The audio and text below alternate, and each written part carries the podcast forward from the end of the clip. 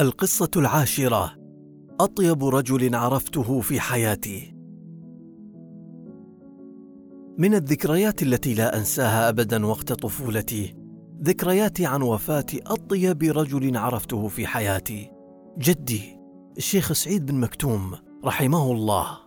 لم يكن أحد يستطيع تخيل دبي دون الشيخ سعيد الذي قضى ستة وأربعين عاما في حكم الإمارة وهو الذي بدأ رحلة تحديث دبي التي لم تنتهي حتى اليوم.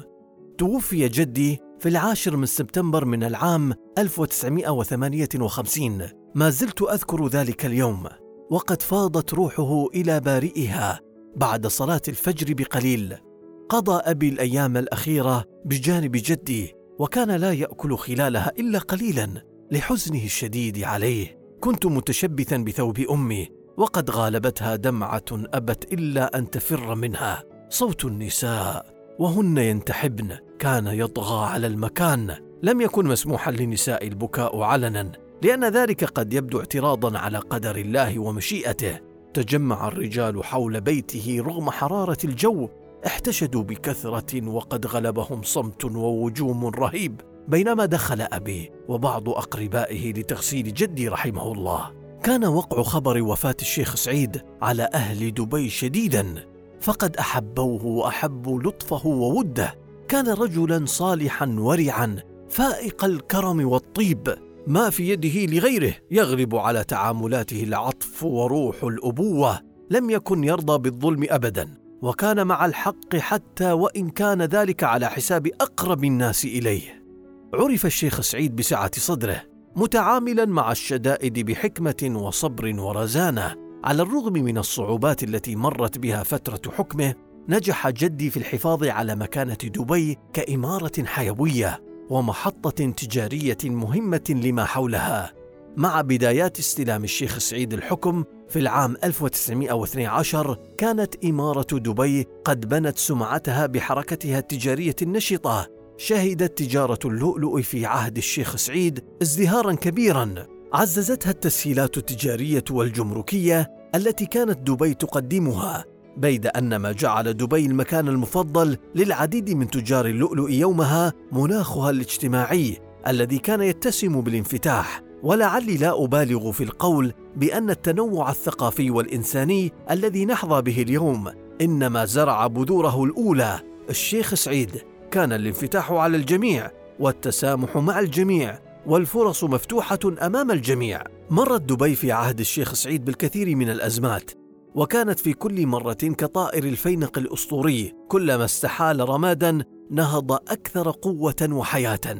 فمع الكساد الاقتصادي الكبير الذي ضرب العالم في ثلاثينات القرن العشرين وانهيار مكانة دبي بوصفها أحد أهم مراكز تجارة اللؤلؤ وجد الشيخ سعيد نفسه أمام تحد غير مسبوق.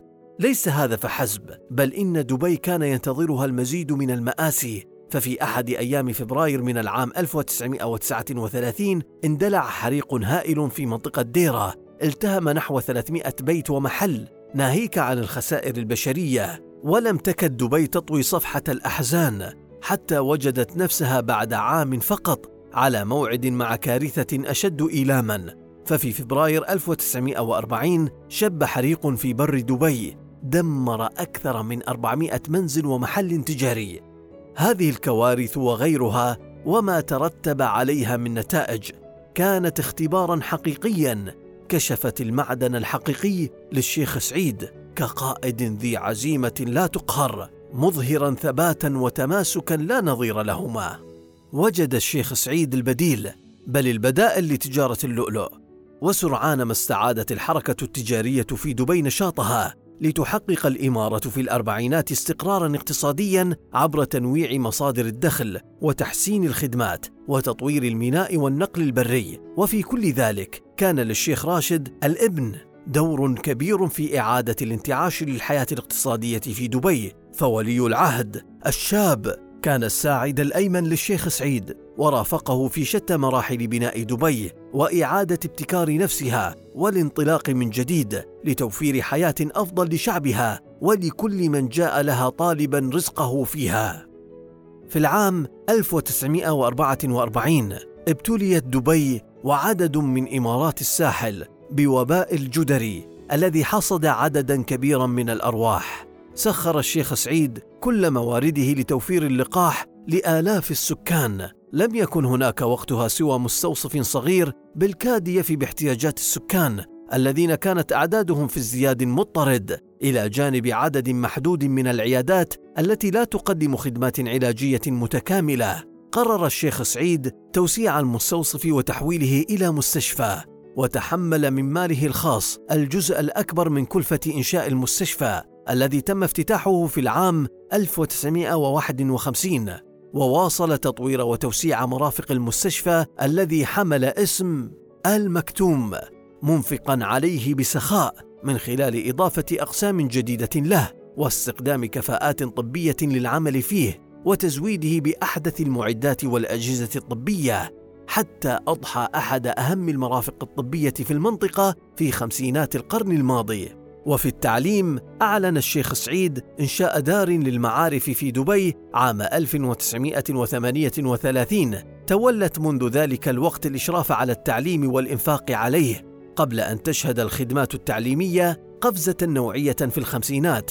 تتناقل الروايات والأخبار أن من أكثر الأشياء التي كانت تزرع البهجة في قلب الشيخ سعيد هي رؤية الطلبة في الصباح الباكر وهم يتوجهون إلى مدارسهم. فكان يتعمد أن يتبعهم بسيارته يوميا وهو يراقبهم يحملون حقائبهم المدرسية وكثيرا ما كان يمد يده من النافذة لتحيتهم مستقبلا وإياهم يومهم الدراسي الجديد.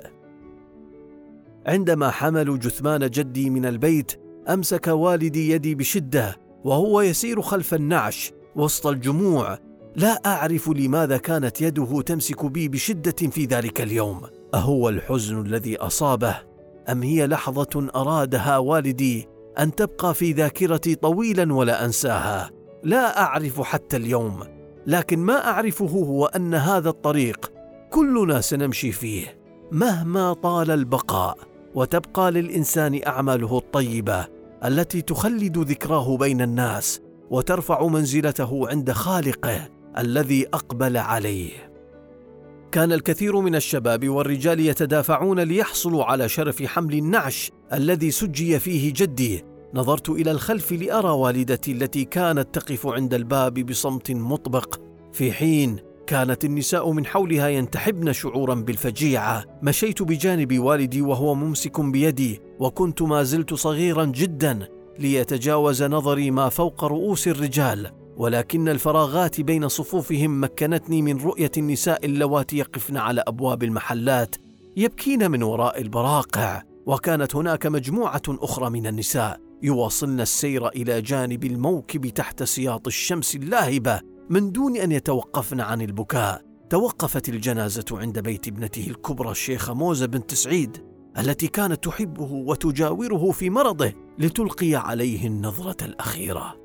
وصلنا بسرعة إلى المقبرة التي تبعد ثلاثة كيلومترات عن القصر. بدأ والدي وأعمامي وبعناية شديدة بإنزال نعش جدي. أطيب رجل عرفته في حياتي.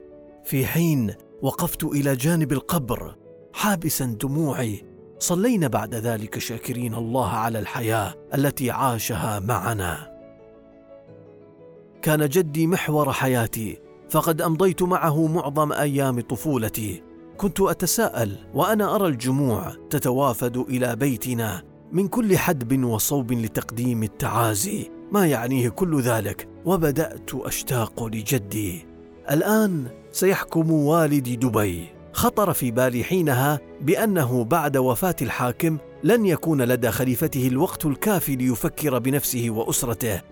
فالإجراءات الرسمية والمسؤوليات تبدأ على الفور تماما مثل ما حدث عندما بدأ الرجال الذين انتظموا في صفوف طويلة بتقبيل أنف والدي وتقديم التعازي له.